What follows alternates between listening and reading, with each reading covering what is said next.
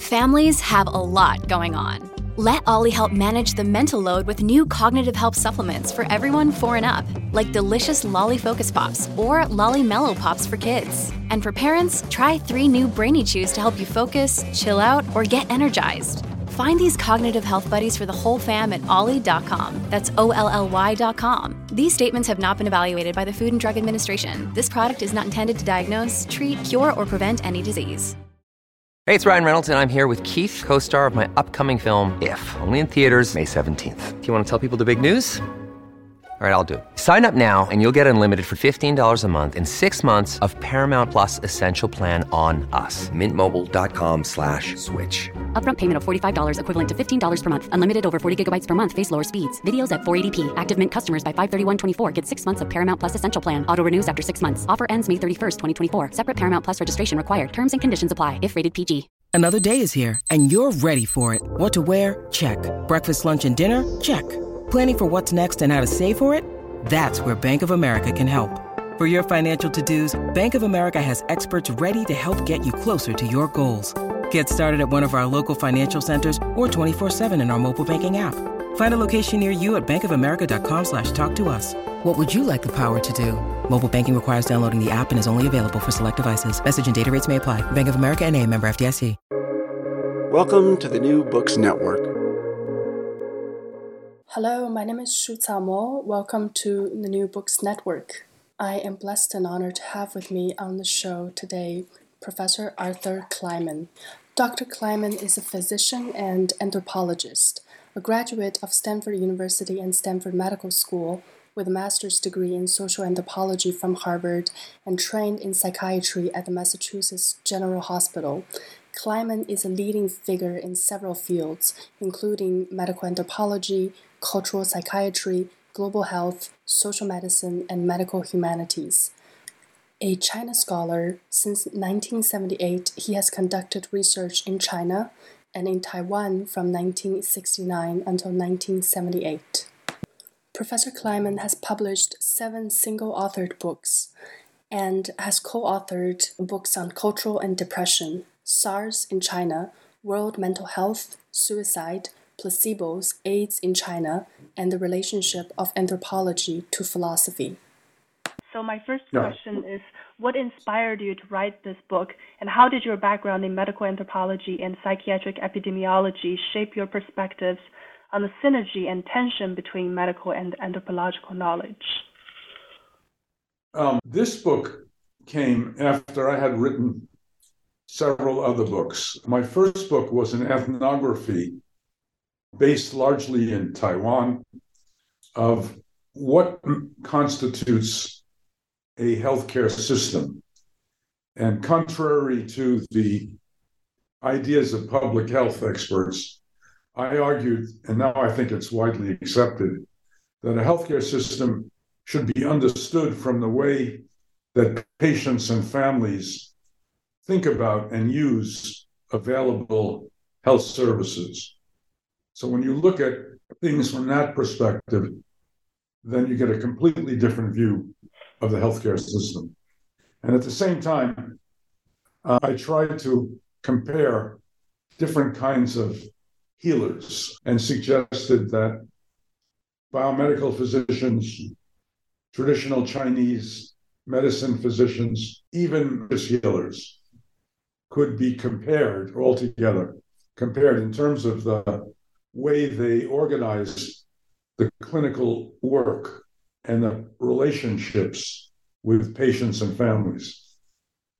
And what I was particularly interested in that first book was the way that illness experience was first engaged and understood by patients and families with, without any contact with the, the rest of the healthcare system, just in the context of the family. How knowledge about illness and care begins and plays its largest role in the context of the family and the Guanxi Wang. So that was that first book. And then after that book, I did a book on my an ethnography, ethnographic study of the survivors of culture of China's Cultural Revolution, this is the Wenhua Dageming EO. I looked at the way that many of them came to suffer Shenjing Shuairuo, um, neurasthenia, and how that acted as a cultural medium, an acceptable medium for expressing criticism and anger and upset in ways that couldn't be expressed publicly without getting into serious trouble. And then after that book, I did a book called The Illness Narratives, which looked at how you could take context into account in uh, medicine and how it would change the way you thought of people's normality and pathology. And at the same time as that, I wrote a book called Rethinking Psychiatry, which said since most people in the world live outside of North America and Western Europe and are regarded by North Americans and Western Euro- European psychiatrists as quote unquote non Western, if you took that non European, non American population, which made up 80% of the world's population, and looked at the kinds of troubles they had and the way they categorized and responded to their troubles, how would it change the picture of psychiatry, the way you looked at psychiatry? After that, I wrote the I wrote writing at the margin. And writing at the margin, I've always done several things at once. Writing at the margin appeared in 1995 at the same time that something else happened in 1995. In 1995, I led a group of people at Harvard to produce the first World Mental Health Report, which was released all over the world at the United Nations in New York, in several Asian spots in India and China, in Italy, in Geneva, Switzerland, and in Africa. And that report was the first one to look at mental health problems around the world and ask how do we respond to this and suggest the importance of global mental health. So at the same time that I did that, which was my policy interest or advocacy interest, writing at the margin appeared, which was really my intellectual interest at that time. So if you look at writing at the margin, at its chapters, some are original and some are revised and reprinted from different places. And so the introduction is entirely new. And that gave me a chance to look at medical anthropology as an intellectual career.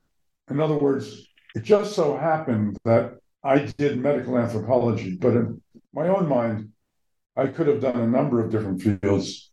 But how did I use medical anthropology to develop ideas and to make them relevant to health and medicine and large issues in the world. And then the second chapter is a critique of biomedicine, which parallels, because I didn't know it at the time, parallels the work of a colleague of mine in history of science at Harvard by the name of Shigehisa Kuriyama, who wrote a book much later called The Expressiveness of the Body as a way of contrasting Chinese medicine and ancient Western medicine.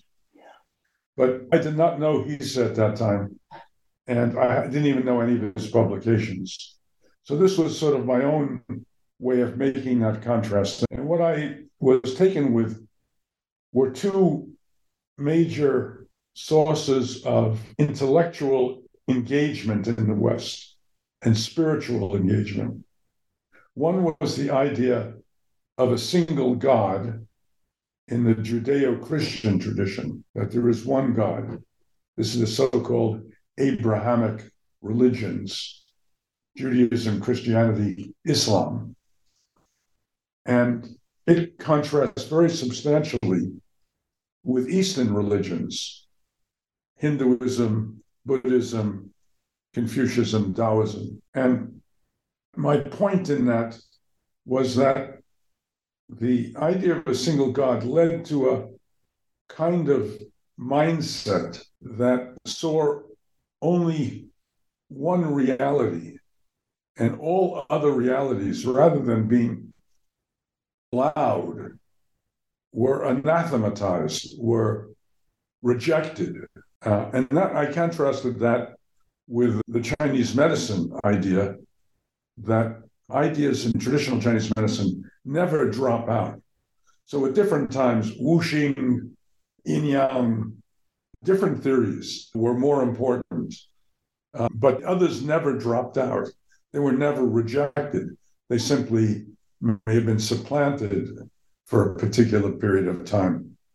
And this is two radically different ways of thinking. In this, I was hearkening back to a book I had read when I was an undergraduate at Stanford around 1960, which was a book by uh, Hajime Nakamura called The Ways of Thinking of Eastern Peoples, which characterized Chinese, Japanese, Korean ways of thinking as distinctive from European and North American ways of thinking.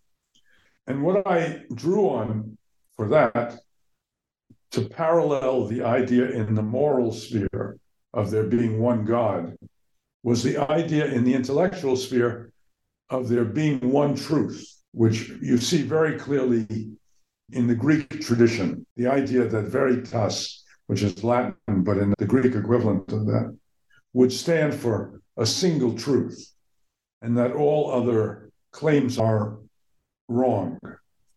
And that is a radically different way of conceiving of ideas, conceptions, ways of understanding the world. And so I critiqued biomedicine from those two perspectives and pointed out that, that it had developed intellectual traditions that were very dangerous. One, a sort of wanton reductionism, also un- unwillingness to accept multiple realities, including the realities of patients, etc. The next chapter in this book is the is uh, the anthropology of bioethics, and that came out of my own moral concerns and the fact that three years after this book, I would give the Tanner lectures at Stanford on moral issues in life.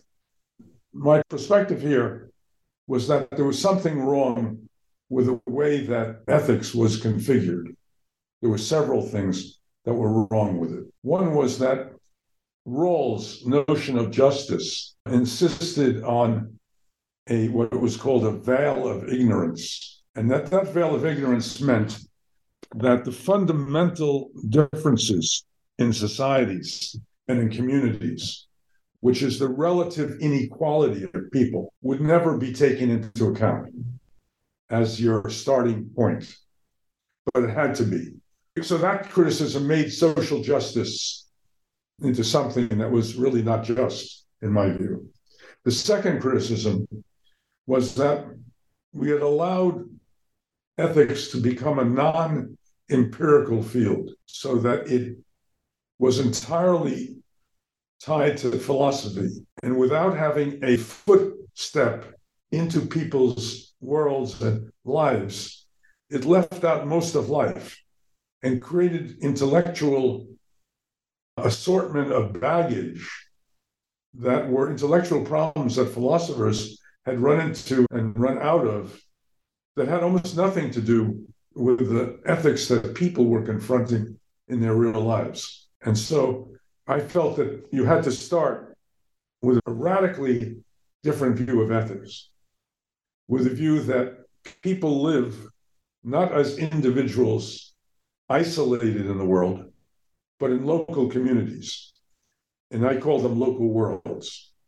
And in those local worlds, there is an agreement at the social level of what matters and matters most. And that's really what the moral is. The moral, as I define it, is that local um, experience of what people have come to take to be the most significant, that matters most, that, where they have the greatest stake. And that means that, that from an ethical perspective, the moral doesn't have to be good at all, could be terrible. If people have, for example, the idea of banishing widows or of burning witches or of killing people of another religion and race, if that's the agreement locally and people are deeply involved with that, that's their moral position. And the moral there is terrible. It's not good. And so the moral contrasts with the ethical. The ethical, in my view, is the individual and to a certain degree, the group's desire to get beyond the local and have some understanding of values that are translocal and that might even critique what's happening locally. And that aspiration for the translocal, I call ethics in, in the way I, I do things. But that individual or network movement toward translocal, that aspiration, meets the real world phenomena of ethics, which is that the ethical deliberations are already codified into systems. And so that when you go and look for something beyond the ethical, you run into an ethical tradition of some sort. That could be the Confucian tradition. It could be the Christian tradition of ethics, theological ethics. It could be Kantian approaches to ethics. It can be the American based, NIH based approach to bioethics. I then use that to critique the way that ethics is used in health and medicine. So, for example, if you go to a, even today, to a, hospital in China, a really good hospital like uh, Xiehe or uh, Zhongshan in, in Shanghai, um, Xiangya in Changsha. Those are all great medical schools, great uh, hospitals. But their ethics, the, what the ethics that they actually do in the hospital and that they teach to students, is actually imported from the NIH. And they've done that systematically in order to be able to do collaborative research or just publish their research internationally because the NIH ethics has come to dominate bioethics internationally. And they don't draw at all from the Confucian tradition or the Taoist tradition or the Buddhist tradition. And yet in China, if you look at the way that people, ordinary people, confront problems in life, from suffering to death, they're not drawing from the uh, Western tradition generally. They're drawing from Chinese traditions of ethics. And so my argument was you needed to have a Chinese approach to ethics that would parallel the Western approach and be available to people who were Chinese and who wanted to draw on a Chinese tradition. And, and actually, that's been done now by one of my former students, Nie Jingbao. Jingbao was professor of ethics both in Chinchiland in Otago, New Zealand, and also at, he's written extensively now on what he calls transcultural medical ethics or medical ethics in the Chinese tradition. So that's what I was hoping would happen, and that did did happen. And also, I think today my critique of medical ethics is very well known to medical ethicists. And I think they're trying very hard to engage those ideas and, and, and, and, transform the way that medical ethics is done. Then the, the third chapter, uh, the, it's actually chapter four, but it's the third one that develops ideas in that book, was simply a ongoing debate I had in the literature with a great philosopher, economist at Harvard, and a friend of mine, Amartya Sen. Actually, he was a Nobel Prize winning economist uh, about the subjective and the objective. And the reason for that debate was I was challenging the idea of objectivity. And from an anthropological standpoint, all perceptions of the world are positioned in some local world, in some set of human conditions that are very particular. And therefore, the idea of objectivity from an anthropological standpoint has to be a limited understanding of objectivity or constrained idea of objectivity. It rehearses that debate I had with Amartya Sen. Then the second half of it are empirical studies. One of them I did with my late wife, Joan Kleinman, who was a very fine sinologist, had very, very fine knowledge of classical Chinese. Joan and I had written a famous paper that had been very widely cited called How Bodies Remember, about remembering the Cultural Revolution amongst Chinese we had studied and interviewed. And here we used those ideas to examine more fully how is suffering transformed um, from the experience that the sufferer has through different idioms of distress. Some are local idioms of distress, some are professional idioms of distress, but all of them transform suffering in a certain way and either bring new things to it or leave certain things out that are important. So anyway, that's what that was about. And the, then there was one on pain and resistance. So I've always felt that medicine had not taken into account enough the way that life throws so many problems at people that they feel they need to resist something, resist authority, resist the world as they know it, resist powers in their local world. And that illness often got caught up in acts of resistance. Um, and then another chapter was on the social course of epilepsy. And here I took a disease, epilepsy, that I had studied with the Tiantan EUN. In Beijing, there's a thing called the Neurosurgical Research Unit, the uh, Shenjing Wai Ke Yanzhou Store. And I had worked with that unit, and we did a study together in a very poor part of China. So poor was the area we studied that one family we studied, who, which had a rural family, had two sons. The sons went to school, one son one day, the other son the other day, and they switched off because they only had one pair of pants for the two sons to share.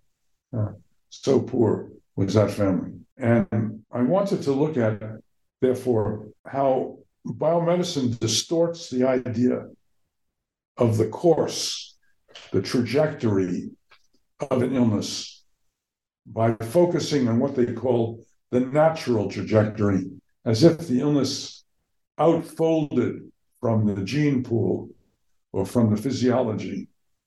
But the genes and physiology are in constant interaction with the social context, with the environment. And so, in that setting, I wanted to show how they, you didn't have a natural course of a disease, you had a social course of a disease. And then the last chapter in that second part of the book was on violence and culture. And it was a critique of the way that trauma was being thought of as PTSD, etc. And I think that's gotten worse and worse and worse.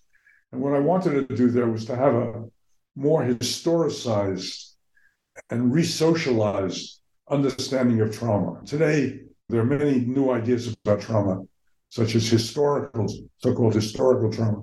Well, that's what I was sort of questing for at that time, but I didn't have the right words for it.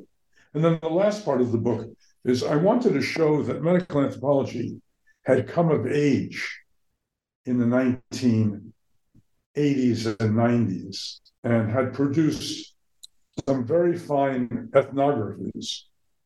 And I wanted to present them to people who might not know about them because I thought they were very important and they helped define where medical anthropology at that point, in my view, was was going.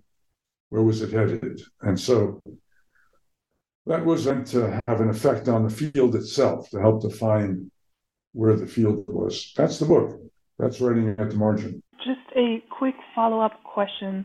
What is the limit to ethnographical knowledge in the face of clinical reality? When is the amount of hermeneutical uncertainty enough? So, ethnography has a number of limits. First of all, it, it is not it's not going to contribute to causal understanding. Causal understanding in medicine has got to be epidemiologically based or based in molecular biology. You have to have representative samples. You have to look at uh, things like biomarkers and, and biological processes. You have to also understand the virology, like, for example, in COVID, and how populations become infected, et cetera. All of that is, is causal in the sense that you begin with randomized controlled trials. Ethnography doesn't do any of that. So it's not going to contribute to causality. What ethnography contributes to is it illumines an aspect of life. It illuminates an aspect of life. It brings a light to bear on some aspect of life that raises important questions. And I, that's the way I see ethnography. Uh, and therefore, it's limited. You're not going to have a huge role of ethnography in, say, figuring out the cause of a disease. Some of it may help illumine some dimension, but it's not going to give you the final answer.